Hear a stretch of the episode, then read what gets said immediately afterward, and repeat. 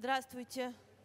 Не поворачивается язык сказать добрый вечер, потому что такое яркое солнце. Спасибо вам, что несмотря на это, видимо, последнее солнце в сезоне, вы проводите этот день с нами, а, а не на улице, как, например, провела бы я на вашем месте. Но мы действительно сегодня будем говорить о довольно важных вещах.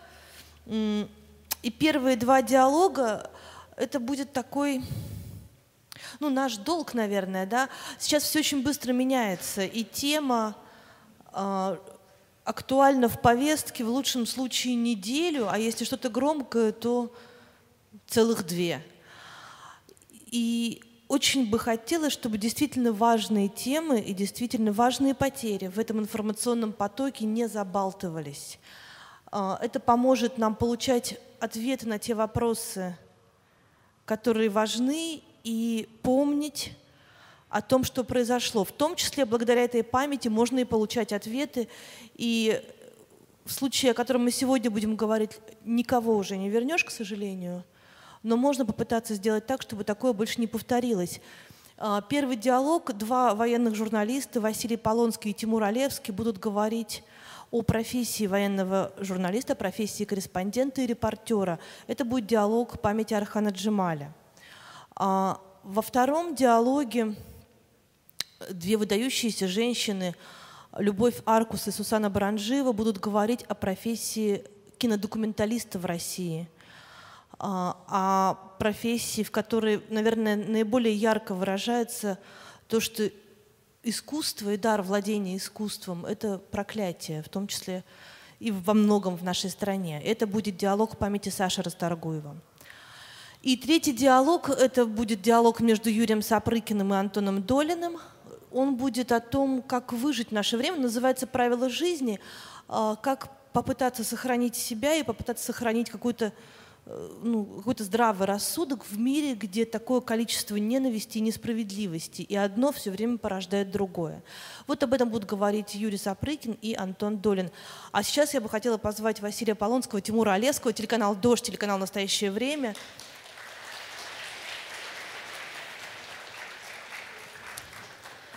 Это для меня большая честь, потому что эти мужчины обычно не вот так уютно сидят, а они обычно в поле, там, с лейкой и блокнотом, а то и с пулеметом, да, правильно говорю?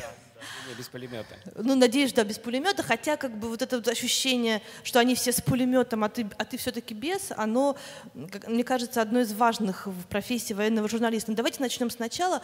Я не знаю, кто первый, наверное, Василий, вы про Архана. Вы, я так понимаю, что вы знакомы ну, с очень раннего возраста, то есть вы знали Архана чуть ли не с детства. Да, абсолютно верно. Я знал Архана лет с 10. И как человек... вы познакомились? Мы познакомились, я просто приехал э, к нему на дачу и видел такого огроменного мужчину, который гулял с собакой своего отца. Он сразу же, несмотря на то, что мне было 10 лет, сразу же захотел со мной познакомиться, узнать, чем я занимаюсь.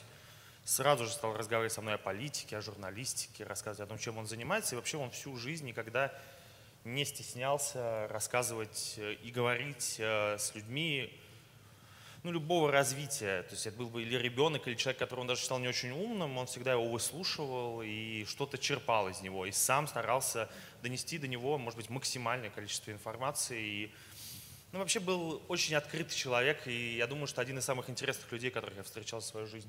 Вы пошли в профессию из Архана? Да, это получилось. Я занимался правозащитой, ездил на Кавказ активно, но не был в таких точках, как был Архан.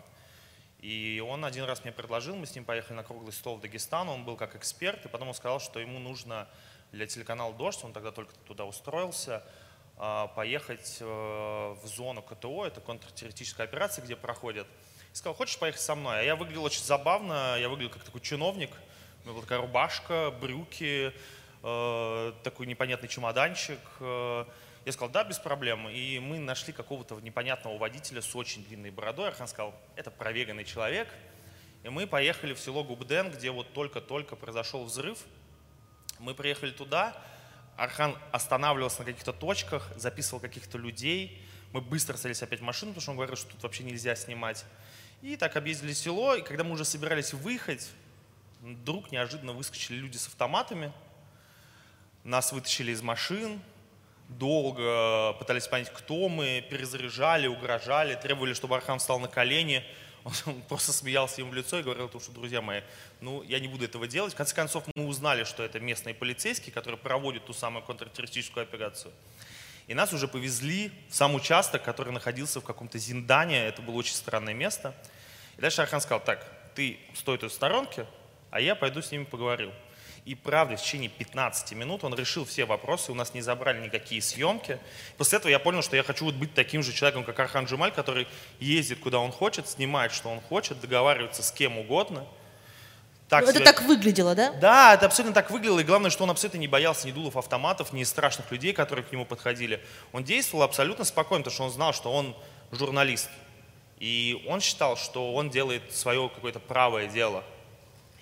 И это именно это меня сподвигло стать журналистом. Там, через полгода я уже уволился из э, той правозащитной организации, где я работал, и пошел заниматься журналистикой. А вы познакомились уже будучи журналистами оба? А я познакомился с Арханом э, вообще, ну то есть я знал о том, что есть Архан, и потому что ну, трудно было не знать. Да, да, и читал и слушал его, но я когда поехал э, в одну из командировок на Донбасс, Э, я познакомился с Арханом, который пришел, э, встретил меня, сказал, ты с дождя? Я говорю, да. Я говорю, я тоже с дождя. Я говорю, ну ты же там на Forbes работаешь в тот момент. Говорит, ну неважно, на кого я сейчас работаю, мне нужно было пресс-карту, он прям честно работал на Forbes. И сразу сказал так, ну давай договоримся. Э, все, что я снимаю, твое, а все, что ты снимаешь, мое. И я сказал, конечно, да. Вот. И к тому, тем более, что к тому моменту, когда я приехал, он уже день там был, и у него была полная флешка каких-то совершенно уникальных кадров. А, это надо еще отметить, что у Архана была удивительная черта. Он никогда журналистов в поле не делил на своих и чужих, и э, политические взгляды или репутация редакции в поле для него не играла значения. И э, я все время об этом вспоминаю применительно к истории, которая случилась в Африке потому что мы все, естественно, все время обсуждаем, как так вышло, что он доверился случайным людям, как нам казалось, туда поехал. А, он доверял журнализму как религии буквально. Вот он считал, что журналисты — это такие люди, которые друг с другом а, а, едят один хлеб, и они, им нечего делить. И был там, была, например, такая ситуация, вот как раз тот самый первый день, когда мы встретились, он сказал, а сейчас мы поедем в Life View, ребятам, которые вчера снимали, как э, расстреляли автобус с журналистами. У них есть кадры, и заодно узнаем телефоны всех полевых командиров, которые мне нужны. И мы приехали там, в дом к молодому корреспонденту. Э, вам, наверное, довольно в лицо известному, если кто-то следил за новостями в то время неважно сейчас, как его зовут, не про него история. А, и он уже довольно напуганный уезжал, у него кончалась командировка, сказал, я сюда больше никогда не вернусь. Говорит, а, ну раз ты сюда больше никогда не вернешься, э, записную книжечку свою оставь нам. И э, ну, надо понимать, что это было такое время, еще несколько лет назад, когда это правило железно работало, что э, люди, которые находятся вот там, они немножко отличаются от того, что думают себе редакторы в Москве. И он э, это правило всегда очень четко соблюдал. У нас действительно были истории, когда что-то, что я снимал, я отдавал ему, когда он отдал мне э, удивительные кадры, снятые на передовой. Э, он туда уехал раньше, я не успел собраться, и потом я их на дожде опубликовал. А у Архана были проблемы, его начали преследовать за то, что у нас вышло на дожде это. И за ним буквально устроили слежку, ему позвонили, сказали, у тебя есть час, чтобы ехать из города. Он собрался, молча уехал, я сказал, Архан, говорит, никаких вообще извинений не надо. То есть вот для него это было абсолютно нормальным. Ну а уж про истории, как он а, выручал и договаривался с самыми злобными упырями, чтобы они пускали нас снимать какие-то вещи. Это, я думаю, мы сейчас поговорим. Это целая большая история удивительного умения Архана найти ключ к людям. Э, тут есть одна история очень важная. Он когда разговаривал э, с героями, могло создаться впечатление, что они ему все нравятся. Ему нравились любые герои, которых он снимал. Э, он прям влюблялся в них. Но когда потом выходили материалы, это был каким-то образом, удивительным образом, абсолютно объективные материалы, которые э, представляли ситуацию таким, как... Вот я стоял рядом с ним, потом я читал его репортаж или смотрел видео, которое он снял, и это было так, как я это видел.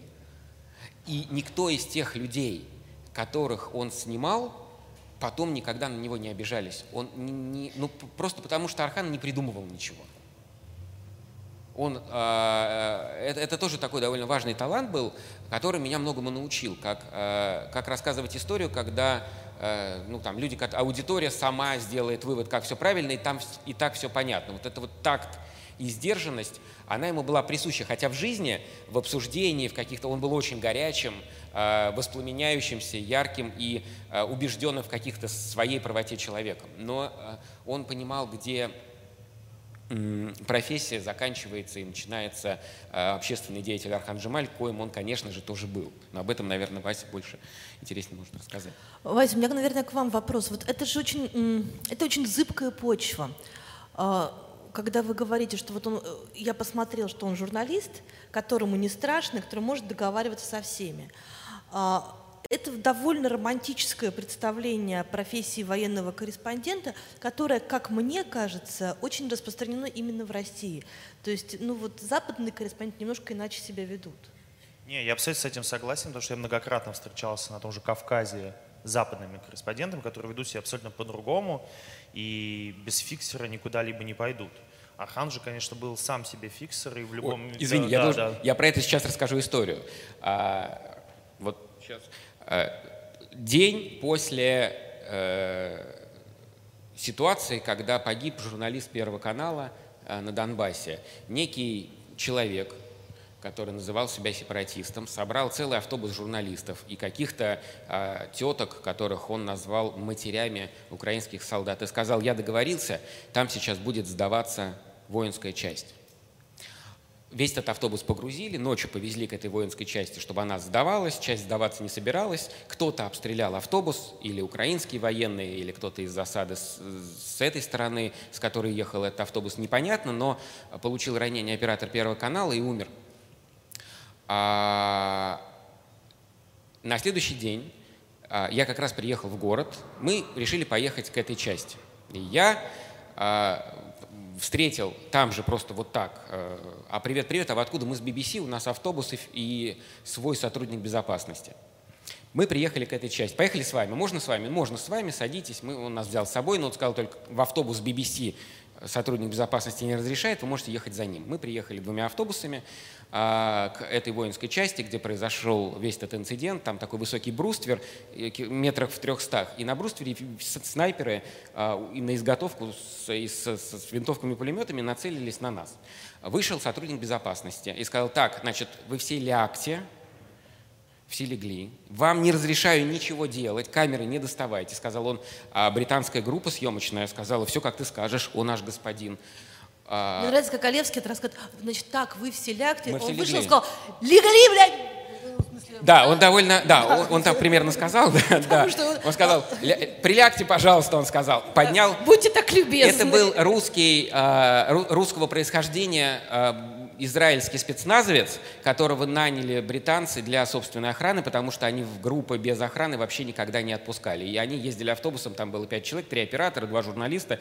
И этот человек с явным боевым прошлым, он вышел, сразу поднял руки вверх и пошел с поднятыми вверх руками э, к блокпосту, где был вход в эту часть, о чем-то договариваться. Вот он так и шел 300 метров, мы следили э, довольно печально провожая его в последний путь, как он идет к этим воротам, он вышел к нему, потом подошел человек с текста, он там о чем-то поговорил, вернулся и сказал, «А, они разрешили снимать здесь, нельзя поворачивать камеру в сторону их укреплений, и двигаться надо очень медленно, чтобы они были уверены, что э, вы не достанете оружие. Они очень напряжены после вчерашнего инцидента, боятся начала, ну там действительно, это было все в Авдеевке, то есть потом, там через месяц э, этой дороги даже не стало, там просто все превратилось в одно сплошное поле боя. Они знали, что они боятся.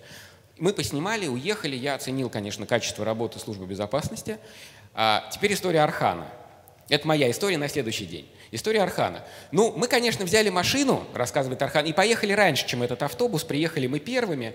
Выходим покурить возле этих ворот. А, и я так думаю, водитель говорю, а что ты в машине сидишь? Давай с нами покурим. И отойдем метров 10, ну, чтобы салон дымом не пропах. Мы отошли, и в этот момент по машине пулеметным огнем ее в клочья. Мы побежали в поле, мы бежим в поле, а они по нам гранатами стреляют. Рвутся гранаты, но мы полем-то убежали. Убежали в Донецк, и только потом приехал этот автобус. История Архана. Я говорю, ну, а я говорю, а? Он говорит, ну я все снял.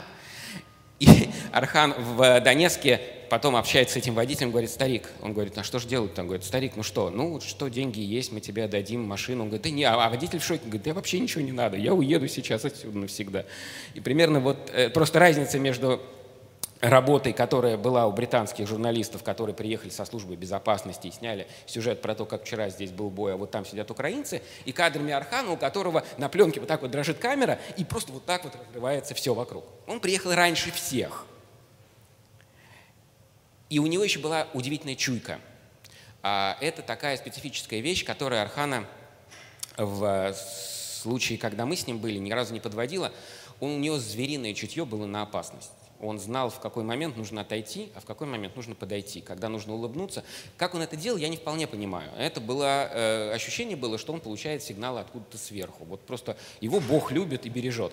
И это на самом деле вызывало такое чувство безопасности, что поехать с ним куда угодно не представляло ну, никакого вообще э, подвига и внутреннего э, там, какого-то рассуждения. Ехать с Арханом куда угодно можно ехать. Без Архана страшно, а с Арханом норм.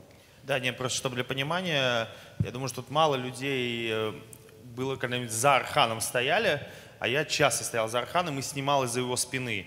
И у тебя было всегда ощущение полной безопасности. Неважно, кто перед вами находится, неважно, что это за люди, насколько они опасны. Это большая спина, этот громкий голос, и ты всегда был на 100% уверен, что этот человек держит все под контролем. И вот я хотел бы добавить просто к истории, у Архана всегда была такая теория, связанная с журналистами что, во-первых, журналист, он один в поле воин, и что есть три журналиста. Первый – это фотограф, который погибает первым. Второй – это видеооператор, который может на зуме немножко поработать, он находится дальше, он погибает вторым. И есть пишущий журналист, который никогда не погибает, потому что он сидит себе на вышке и просто описывает, что происходит. И Архан был уникальный журналист, который брал камеру, брал фотоаппарат, и он хотел быть всегда впереди. И еще писал при этом. Да, и еще при этом, конечно же, писал. И ему было важно находиться в, ну, вот в точке, в точке, где все происходит. Он не хотел об этом слышать от кого-то, не хотел, чтобы ему кто-то это пересказывал, он хотел быть там, где вот горячо, где жарко. Много... Не, но у него была идея такая, это не то, что он был просто фанат адреналина, он просто считал, что если он этого сам не увидел, то он не обязан верить никому, потому что у всех есть своя заинтересованность. И в этом смысле а это его вот желание оказаться там, именно где что-то происходит, оно было вполне обоснованным. Он это а, не, ну, это, это важно. Ну да, просто еще очень важно, многие очень люди, которые говорили про Архана, говорили, что он был бесстрашный, что он ничего не боялся. Это очень важно понимать, потому что сам я в свое время спросил у него, боишься ли ты чего-то. На что он сказал о том, что, конечно же, физически, если рядом со мной что-то взорвется или хлопнет дверь, я, конечно же, физически испугаюсь. Но морально я, конечно же, ничего не боюсь. И ну, он это передавал всем людям, с которыми он работал. Если он куда-то шел, люди за ним шли и ничего не боялись так же, как и он. Ну, и его, конечно же, потеря, она лишает нас этого чувства, но мы будем стараться держаться и работать так же, как работал он. Ну да, и тут еще тоже интересная история. Мы с ним один раз находились, как раз у нас был длинный диалог про это, о том, что страшно или не страшно. Мы находились в таком месте, где было страшно. А, ну, как такой немножко детский страх, потому что казалось, что это на самом деле не всерьез, но он видел, что я боюсь, он говорит, а что ты боишься? Он говорит, ну, ты знаешь, вот как-то. Он говорит, а что, ты не готов умереть? а ты, значит, неправильно жил до этого. Человек, который жил правильно, может умереть в любой момент. И этому надо быть готовым и весело, не весело, а легко и улыбаясь, принять это состояние, которое может случиться с любым из нас. Ты что, хочешь старым умереть? И в общем, да. и в общем он сказал, что нет. Да, нет, Архан никогда не хотел умереть старым, он хотел умереть э, тогда, когда Всевышний э, решит, что это надо но смысл заключался он не в том, искал что... смерти ни в коем случае. Да, не, он ни он в коем случае не искал вот давайте смерти. мы проведем эту грань. Это очень важный момент, потому что, значит, что такое военная журналистика? Ну вот э, и, и оттуда, и отсюда, да. С одной стороны, там э, совершенно другие отношения между людьми, то, о чем вы говорили, и то, что там есть еще больше, что отношения там не только между журналистами другие, и между группой другие, там отношения между теми, с кем ты в одной палатке или в соседней палатке живешь, или не в палатке, с теми, кто был твоим фиксером или будет твоим водителем, с теми, кто тебя покормил, или кто тебе перевел с чужого языка, когда ты не понял. Значит, это все кристальные отношения, они понятные, да, они очень ну, довольно простые, и в тот момент, в момент смертельной опасности, они очевидные. Ну, поскольку он был идеалистом, мне кажется, что для него, например, узнать, что его подставил человек, э, который, находясь в поле, он доверял, и он должен был бы быть с ним кристально честен, было бы, наверное, мучительнее, чем жить с этим.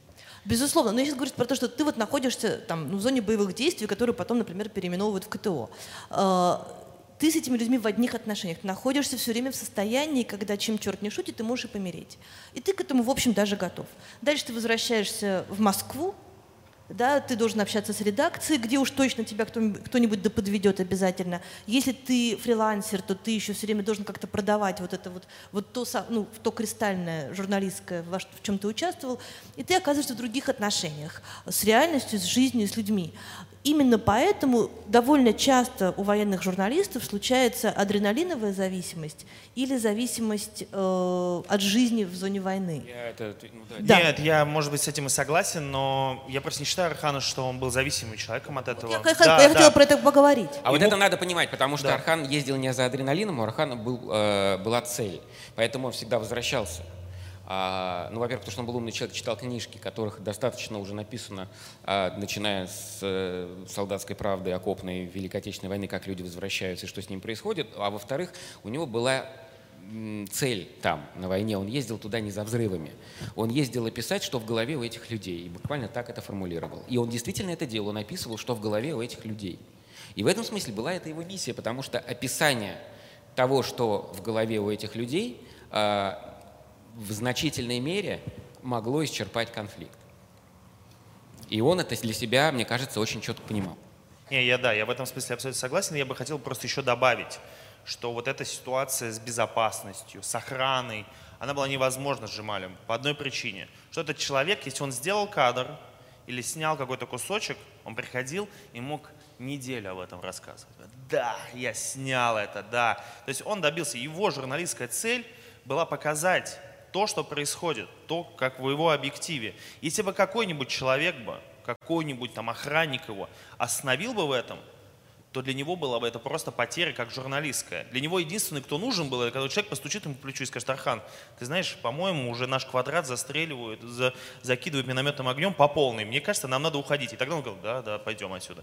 И уходили. Но эти кадры есть, вы можете их посмотреть в интернете когда они находятся, я не помню, как этот район в находится, когда они прям под минометным огнем, журналистами Life News, просто лежат.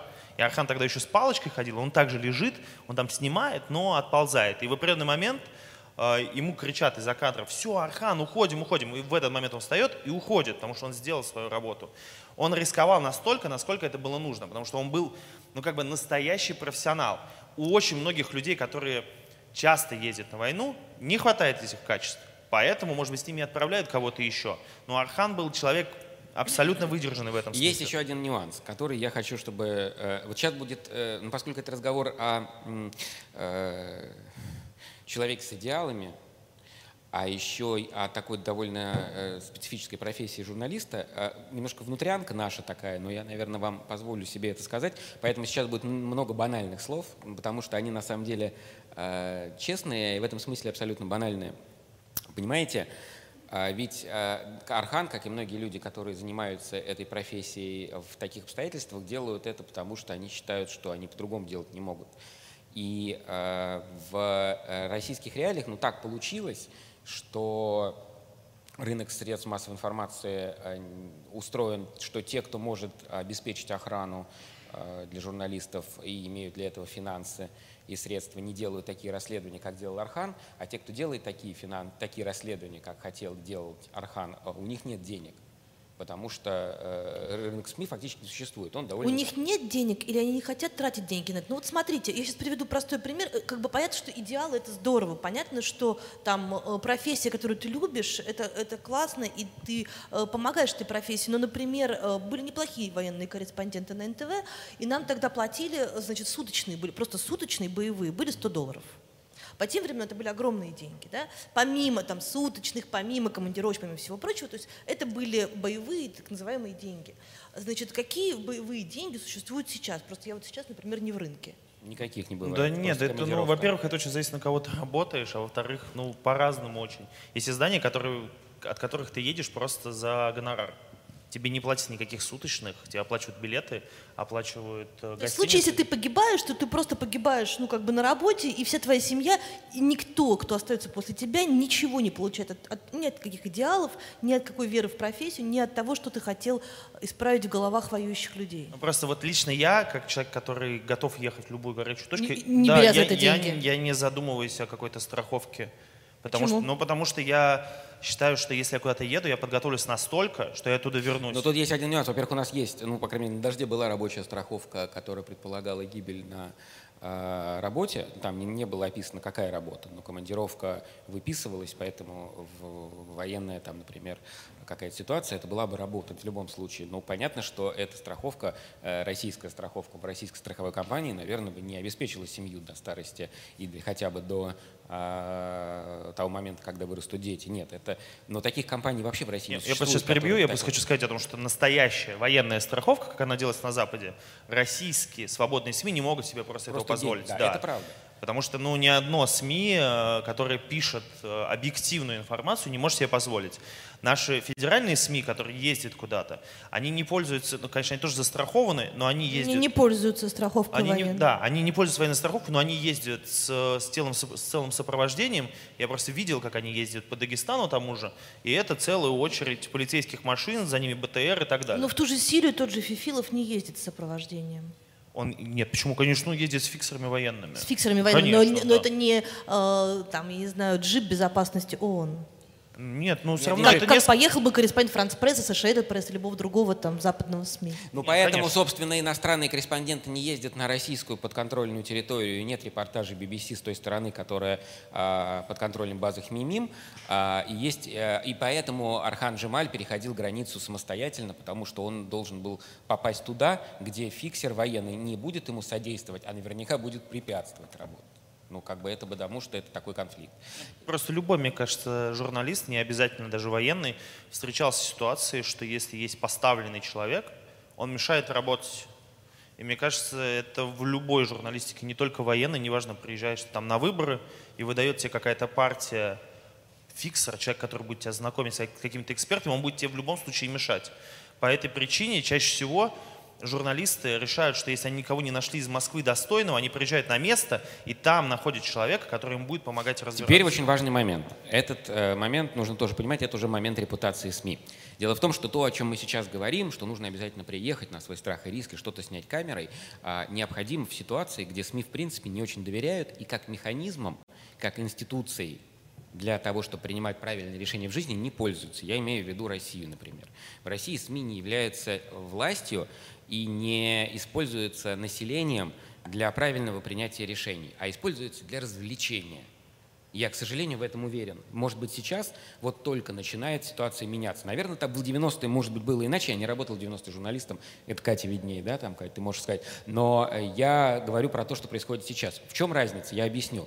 В том, что когда американский или... Я просто работаю сейчас в компании, которая э, западной компании, и там полиси безопасности настолько серьезное, что, конечно, никаких самостоятельных вылазок э, с камерой под огнем просто быть в принципе не может, э, вплоть до того, что им проще уволить, конечно же, человека, чем потом компенсировать его гибель. Это э, для компании это репутационные потери. Если у тебя погиб журналист, это значит, что у тебя что-то неправильно. И, и, и, и это плохо очень для рынка. Но э, они отправляют подготовленных журналистов, которые видят своими глазами, описывают текстом, они снимают видео, рассказывают в статьях. И этим людям доверяют, потому что это профессиональные люди, которые взяли на работу для того, чтобы они правильно написали статью, а читатели прочитали и приняли какие-то решения, или посочувствовали кому-то, или забрали деньги для несчастных, или по-другому вложили акции – потому что репутация СМИ устроена таким образом, когда у СМИ есть репутация, и журналисту не надо рисковать лишний раз, а когда у СМИ а, а в ситуации так складывается, когда вот показываешь там человека, которого подозревают в отравлении, а другой человек, э, который облечен властью, говорит, ну и что, что он похож как близнец на фотографии убийцы или там подозреваемый в убийстве. У нас на площади Красной ходят 20 двойников Ленина, они тоже все на Ленина похожи. Ну, то есть сы в глаза, все божья роса. Тогда приходится ехать с камерой, ну вот же делать. Это проблема страны, что погибают журналисты, а не проблема журналистов, что они погибают. Ну и проблема редакции, конечно, тоже. Это уже отдельный вопрос. Вот, как бы, я думаю, что после ситуации с Арханом многие редакции взбодрились. И Правда? Взбодрились, потому что многие редакции примерили это на себя и такие, М-м, а вообще-то мы все всегда делали так. Ну, подождите, вот есть же две позиции. Вот есть твоя позиция, это, ну, фактически это мое любимое военное видео. Это, это... Ну, это спонтанная съемка. Ну, разумеется, да. Это, это большое видео. Я вот считаю, что его нужно показывать на всех форумах за мир. И на всех антивоенных э, заседаниях любого уровня. Если вы не видели, посмотрите, это просто съемка, она не монтированная съемка, где Олевский бежит по э, Киеву, в котором все стреляют во все стороны, вообще непонятно, что там происходит, а он Тоже, бежит... в общем, Нет, и он понимает, да, что... Нет, ну что ты, ты понимаешь? И тоже не очень понимает. Не очень понимает, да. А он бежит и про себя говорит, господи, боже мой, я вообще, у меня другое образование, я здесь не должен был быть, заканчиваю университет, я никакой не военный это нахрен не надо, я, я не хочу, да, и как бы это нормальная человеческая позиция человека, который при этом не выключает камеру. Есть Василий, который говорит, что я бы все равно поехал, даже если бы не было страховки. Да, нет, это сто процентов. Мы просто все ходим вокруг да около. Я думаю, что можно конкретно касаться Давайте, нашей да. ситуации в Центральноафриканской Республике. Э, для понимания о том, что Архан бывал в селах, бывал в местах, где он не знал, на каком языке говорят люди. И в этом нет никакой проблемы. Или вы никогда не было проблемы продюсирования. Он приезжал на точку и там разбирался. Да, с ним были еще два человека. И, конечно же, я уверен, что он чувствовал ответственность за этих двоих людей. Но я никогда не поверю о том, что Архан мог бы критиковать редакцию за то, что она плохо что-то спродюсировала или распланировала его командировку. Или отменить командировку, чувствуя, что командировка не подготовлена. Ну, я вот уверен, что если бы Архан бы сказал о том, что мы никуда не едем, и мы все отменяем, то вот тогда и правда все могло бы быть плохо. Но для него нет понятия спродюсировать командировку. Если он приехал на точку, он сам должен там все найти, сам должен во всем разобраться, даже если все люди вокруг говорят на языке, на котором он не понимает. Он был в разных местах этого мира, он говорил на английском хуже, чем Мутко. Значит, но поводу... он объяснялся на этом языке так, что его понимали. Он не говорил на французском, но объяснялся на французском языке. Он мог объясниться с человеком любой национальности, на пальцах, нарисовать, камешки сложить. Его везде понимали. Он ездил в большое количество стран. Да, и этого тоже не было такого, что, знаете, Архан не ездил э, просто, а поеду-ка я, а там что будет, то будет. Нет, вот мы, например, в Донецке, он садились в безопасном месте, и он начинал обзванивать всех людей, которые нам могут встретиться по дороге он созванивался, выстраивал логистику, примерно понимал, когда на блокпостах эти люди, то есть он выяснял, когда на этих блокпостах будут стоять эти люди. Мы приезжали от поста к посту, он, то есть это была организована. Почему я вот э, там в разговоры, что а, а бы куда поехал Архан, не очень верю, потому что он с первого поста звонил на следующий, там договаривался, нас ждут, ждут, он ехал, приезжал. Потому что если бы этого не было, там, собственно, на первом посту было, все бы уже давно кончилось.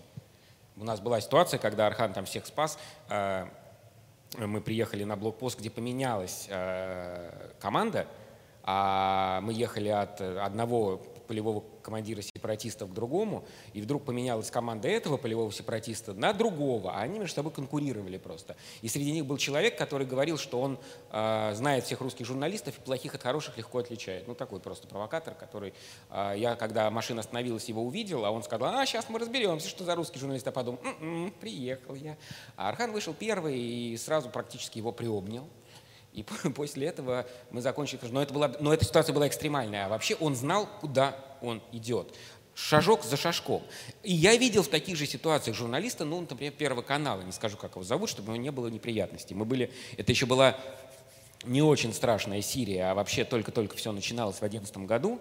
А, я был в Дамаске, и мы должны были поехать в Хомс. И вот выхожу я на завтрак в дорогом отеле, кстати, и выходит он. И вот он так садится, мы садимся друг напротив, друг напротив, говорит, ну, давайте думать, что сегодня делать будем. Вот такое бывает продюсирование. Это был не какой-то там журналист э, э, маленького издания, у которого денег нет, а вполне себе федерального канала. Ну и так посидели, поговорили, о чем сегодня делать будем. Потом сделали 3-4 звонка телефонных, нашли водителей и поехали. Это не вызывало ни у кого никаких вопросов. Я думаю, что примерно так бы делали все остальные. Просто я знаю, что американцы, там англичане, они любят спродюсировать поездку из редакции. И приезжают, уже знают, про что они снимают. А Архан же снимал историю такая, какая она есть. А очень трудно. Ты же едешь для того, чтобы узнать, как все устроено. А не, а не в Лондоне сидя, понимаешь, как это все устроено, а потом просто едешь подснять кино. Это неправда. И вот в этом есть, конечно, разница. Ну, я согласен с Тимуром. Совсем. Как, как, как, пере, как будут перегруппировываться, как будут... Я, я не очень согласна, но я сейчас не буду здесь спорить. А поспорь. Я приведу простой. То есть я не очень понимаю, как можно, например, э, включаться в съемку, тем более там не очень знакомом месте, если ты вообще не понимаешь языка. У меня была история в знакомом хорошо месте, это был блокпост, называли, Я, кстати, назывался стал это японский ОМОН, потому что это был не японский ОМОН, а якутский ОМОН, ну так его называли. И рядом с ним было кафе. И в этом кафе, ну, когда ехали там э, из пункта А в пункт Б, останавливались. И вот мы, как обычно, остановились, там, ну, как бы чеченские кафе тогда были так устроены, как как закуточки. И в каком-то закуточке, значит, ну, камеру прячешь ешь там все, и вдруг начинается страшный крик, гаснет свет, страшный крик, кто-то стреляет, что-то падает, там все. Мы, значит, там, ну, понятно, что страшно, да, Это- тогда были такие телефоны, и ты включаешь, чтобы просто, ну, свет горел, чтобы не так страшно было. И в какой-то момент вот этого ада и крика, а наш водитель был э, в туалете. И вот, значит, в какой-то момент я вижу, что все-таки он оттуда выходит, и говорю, Алви, что они говорят? Он говорит, да свечку ищут. И как бы ты не понимая языка, ты, в принципе, там можешь начать неправильно действовать. И ты не всегда можешь понять, что будет дальше. И, Ну не- вот и у, Архана, неправильно- у Архана было очень классно э, с этим чувством. Но на это нельзя С рассчитывать. чувством интонации. Ну, я не знаю, он, это тот человек, который мог. Потому что э, и в Дагестане, и в Чечне это все разные языки, много языков.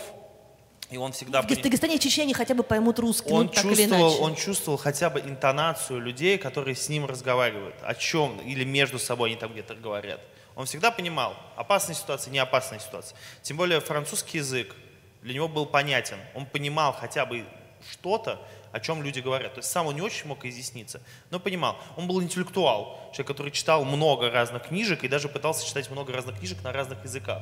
Ну вот, поэтому, конечно, для него не было проблемы осознать, о чем говорят люди на французском языке. И плюс, конечно же, эта командировка, о ней разговор был очень давно. И он То есть вы знали, Мне- да, об этой командировке? ну, это давно об этом очень говорилось. То есть она то отменялась, то опять появлялась. Там же целая проблема попасть туда.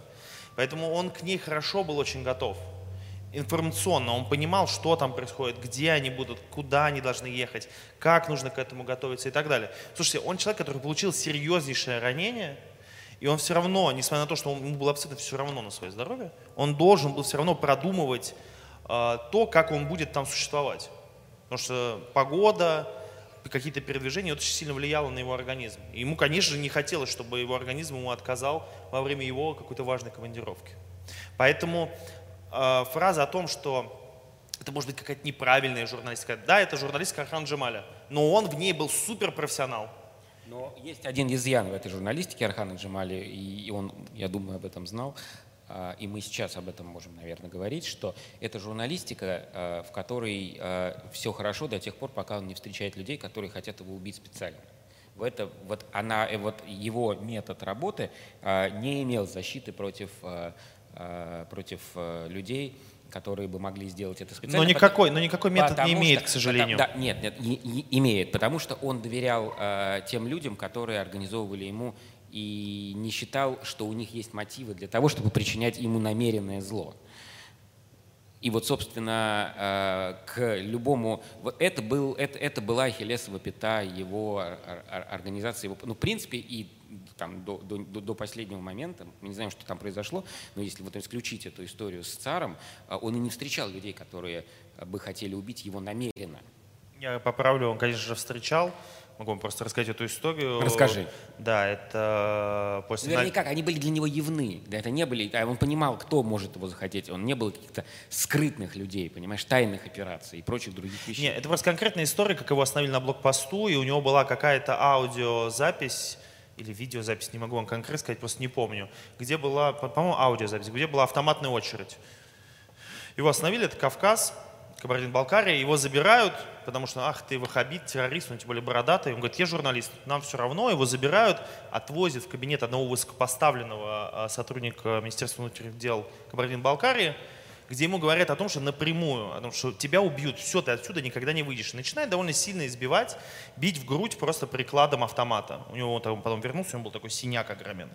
И ему просто повезло, что один человек видел, как, он, как его забирают, и что когда его обыскивали, маленький телефон, который у него был в кармане, у него не вытащили. Ему раздался звонок, он успел поднять трубку и сказать, я там-то, там-то, у такого-то, такого-то, меня тут пытают и избивают. И это вот тот случай, когда просто, да, ему повезло, но он не был в какой-то супер опасной ситуации в тот момент, именно до того, как его задержали. Но это целенаправленно, человека хотели просто убить. Там просто расскажу, эта история, она заканчивается очень смешно, потому что там шум, эхо Москвы, кричит, все СМИ пишут об этом, что журналисты избивают и пытают Кабардин-Балкарии, и приезжает за ним московский ОМОН. А московский ОМОН не знает, кто это. Думают, что это какой-то террорист. И они его ставят такой буквы «Г», ведут, иногда пинают ему по лицу, кидает его назад в машину, садятся на него, бьют его и так далее. Когда они приезжают э, до точки, где забирают Архана, они такие, вы вообще охренели, что ли? Журналист, что вы с ним так поступаете? Мы не знали, извините. Ну вот, поэтому, конечно же, у Архана были ситуации, но да, он был lucky man. Я не буду с этим никогда спорить, он был абсолютно везунчик. Потому что он попадал вот туда, где горячо. Ему всегда, конечно же, везло. Но я считаю, что в 90% случаев ему везло, потому что он просто знал, что делать. А востребована ли журналистика, о которой вы говорите, вообще в России? То есть, ну, насколько я понимаю, отправляясь в ЦАР, Архан не имел постоянного места работы ни в одном российском СМИ. Да, нет, он не имел никакого места работы. Да, а значит, работал постоянных как... заработков? Ну, почему нет? Он занимался не только же журналистикой. Он, у него были свои какие-то еще дела. Просто не очень хочу ну, мы сейчас говорим про журналистику. И что касается журналистики, да, это была редкая работа, но он соглашался на интересные истории, которые ему были интересны. Интересные истории или он соглашался, потому что ему нужно было кормить себя, семью? Нет, абсолютно нет. Архан, э, я, может быть, был тот человек, который мечтал его устроить куда-то на работу. Я хотел, чтобы он опять... Он не нуждался в деньгах.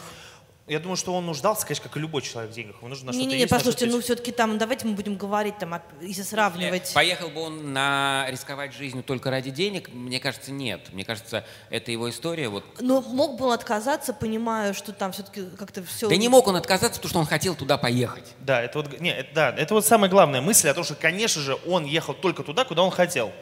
И да, ему предлагали, я думаю, Я не очень понимаю, как, кто бы из нас э, здесь сидящих отказался, если бы нам предложили такую поездку. Никто бы не отказался туда поехать. Да, сто процентов нет. Я поехал И любой бы из нас мог там оказаться, потому что как нормальный человек... Я откажет... не могу сказать, да, меня муж слышит, но вообще норма... да. Какой да. нормальный человек откажется от того, чтобы поехать в Африку, искать, как русские наемники передают деньги и что-то там, оружие, и что-то воруют. Ну это же просто вау, да? И Африка, просто это мало кто знает, Африка это любимый континент Архана Джамаля. Он туда вот если была возможность отдохнуть, съездить, посмотреть по работе, все что угодно. Африка, мы никто этого не понимали, вот могу вам честно, я никогда это не разделял.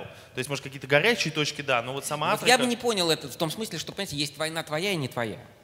Но э, Архан был в этом смысле человек мира. Ну, в смысле, не в смысле, что ему была интересна любая война, а ему были интересны любые люди, потому что он действительно иск... Вот когда говорил про там, трагедию Рахинджи, в Азии, он прям понимал, почему там, он, он, он, мог, он мог аргументированно и даже экзальтированно объяснить, почему это важно. Потому что там же люди погибают, вам все равно. Он находил людей, которым не все равно, и они могли бы быть либо заказчиками этой его поездки, либо аудиторией его. То есть просто ему было не все равно очень многие вещи. Это не потому, что э, мне хочется сказать о моем погибшем друге хорошие слова, а тут надо, правда, понимать, что, он, что, что, что его, его, его люди интересовали просто как вид, вот как, как явление, люди. И на самом деле он мне когда-то говорил, что э, ему легко на любой войне, потому что люди не отличаются в э, своих страстях и желаниях, они на самом деле все примерно одинаковые и думают все примерно одинаково. С культурными особенностями и обстоятельствами у людей одни и те же, ну, в общем, как в песне поется, боль, вот эта вот радость, это все такое. У меня вопрос, существует ли в России институт военной журналистики? Ну, смотрите, даже вот там э, Мэри Колвин, да, которая погибшая журналистка BBC в Сирии, а, я когда-то была там на ее мастер-классе, где она рассказывала, как тренируют военных журналистов. Ну, кстати, она погибла, то есть как бы, но все равно она была тренированный человек. Недавно я слышала выступление, забыла, к сожалению, как ее зовут, одной американской а, женщины-фотографа, которая как раз в ЦАРе много фотографировала. И она рассказывала, как раз три месяца она проходит большой тренинг по работе в горячих точках. Там, так или иначе, как ни крути, у них там есть бронежилеты, у них есть какие-то там средства самосохранения, и от них это требуют на работе, как вот «Отче наш». Насколько я понимаю, на «Дожде» это точно не требуют. Нет, это сто процентов нас не требует, просто у нас нет понятия военный корреспондент. Вот есть у нас институт военного журнализма, да, и если нет, то кто его будет создавать и нужно Мне ли? просто кажется, что его нету. И мне кажется, тоже что у нас кажется. Мне нет... кажется, ник- тоже нет, потому что на моих глазах люди, которые меньше всего похожи на военных журналистов, становились военными журналистами, потому что они просто журналисты, но оказывались на войне. Вот Илья Барабанов, который писал блистательные репортажи для «Коммерсанта», он э, последний человек, который похож на военного вообще, Ну, Миша Зыгорь тоже, когда был военным корреспондентом, был мало похож на, На военного. военного Он сейчас больше похож. Да, ну, кстати, Миша Зыгорь, тут надо отдать должное, вот э, я хочу об этом сказать. А, он меня отправлял в странные места, где я никогда до этого не был, а, и спасибо ему огромное за это. И он давал время на то, чтобы приехать и осмотреться. Вот, например, когда я ездил в Египет, он меня там, вот на, там, на революцию, он меня отправил так, что у меня было два дня просто понять вообще, где я нахожусь.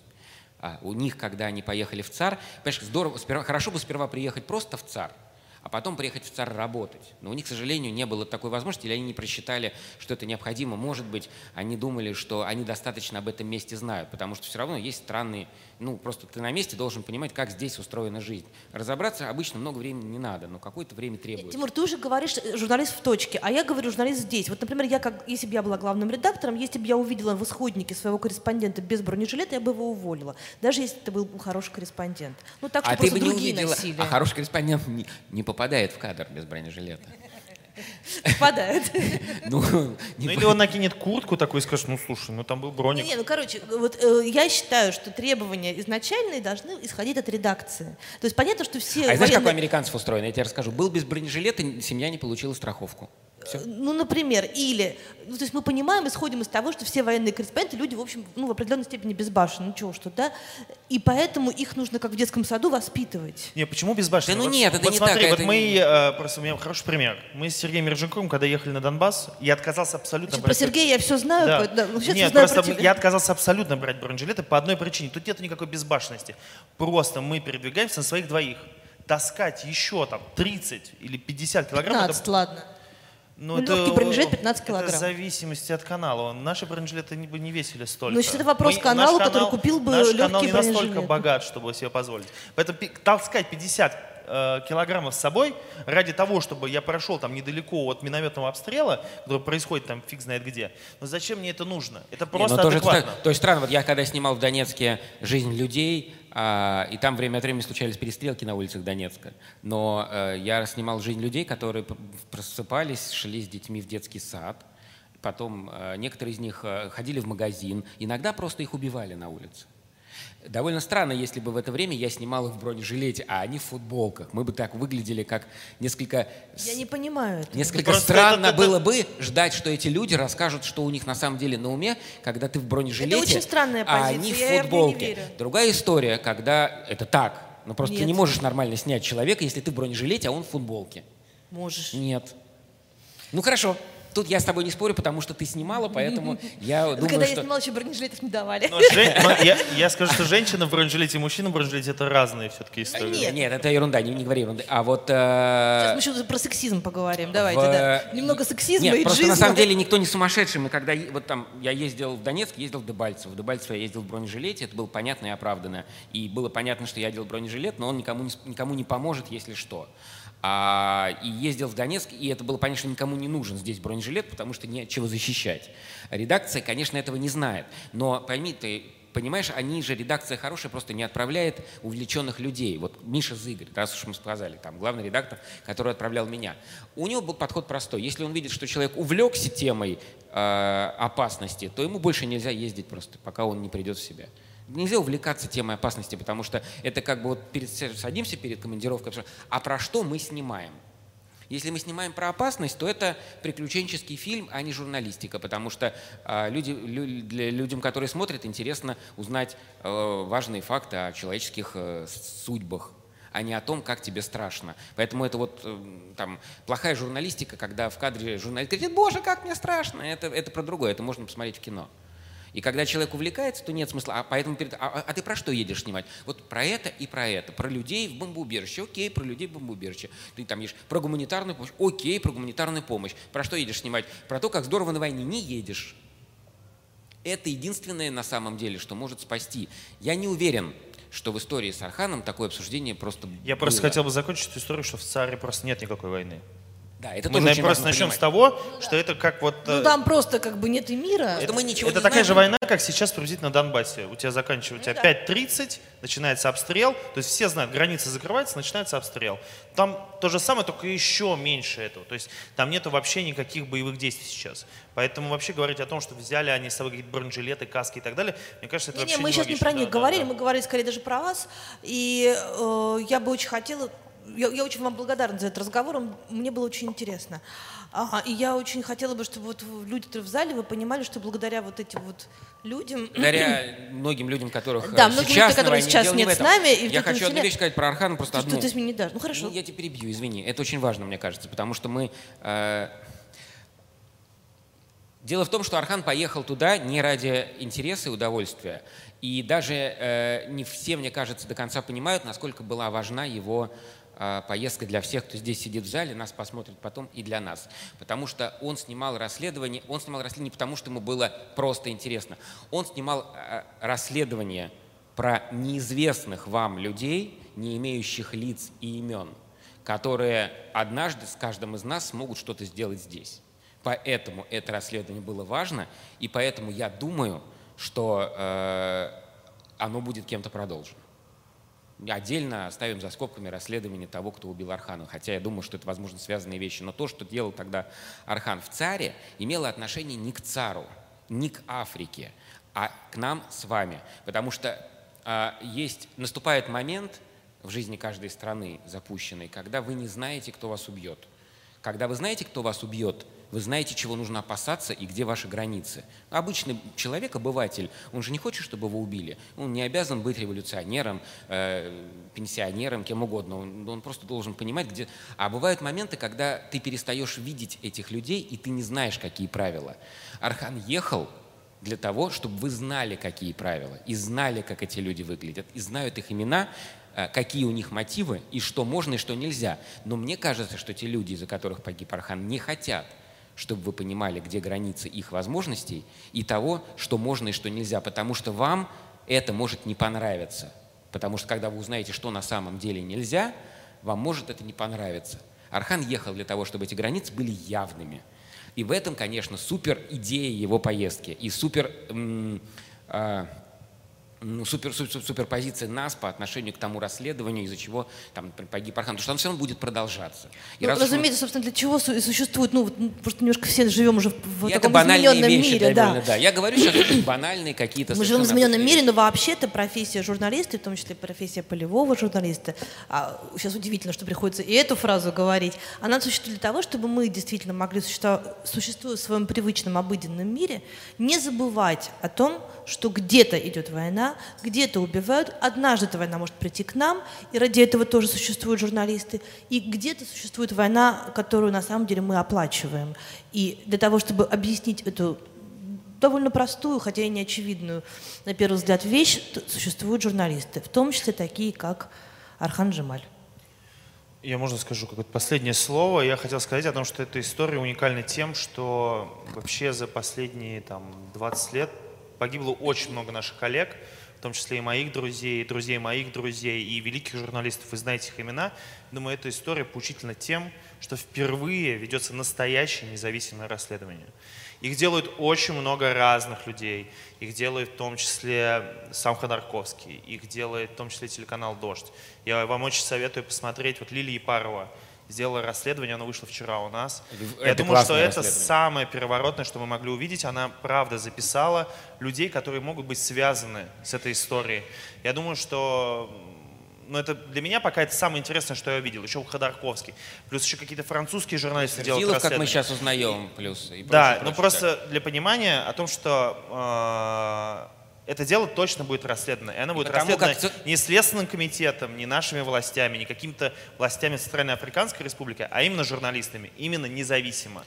И я думаю, что это тот факт, я думаю, что это будет впервые, когда мы по-настоящему узнаем, кто убил журналиста. Не скажут о том, что это сделали украинские сепаратисты или сепаратисты из Донецкой Народной Республики или еще кто-то. Не просто сольют эту информацию, а нам правда приведут какие-то факты независимые расследователи. Я думаю, что это один из самых важных моментов, и э, я буду, в общем, ждать, когда это произойдет, потому что я человек ангажированный в этой истории, и не могу заниматься со спокойной душой этим расследованием.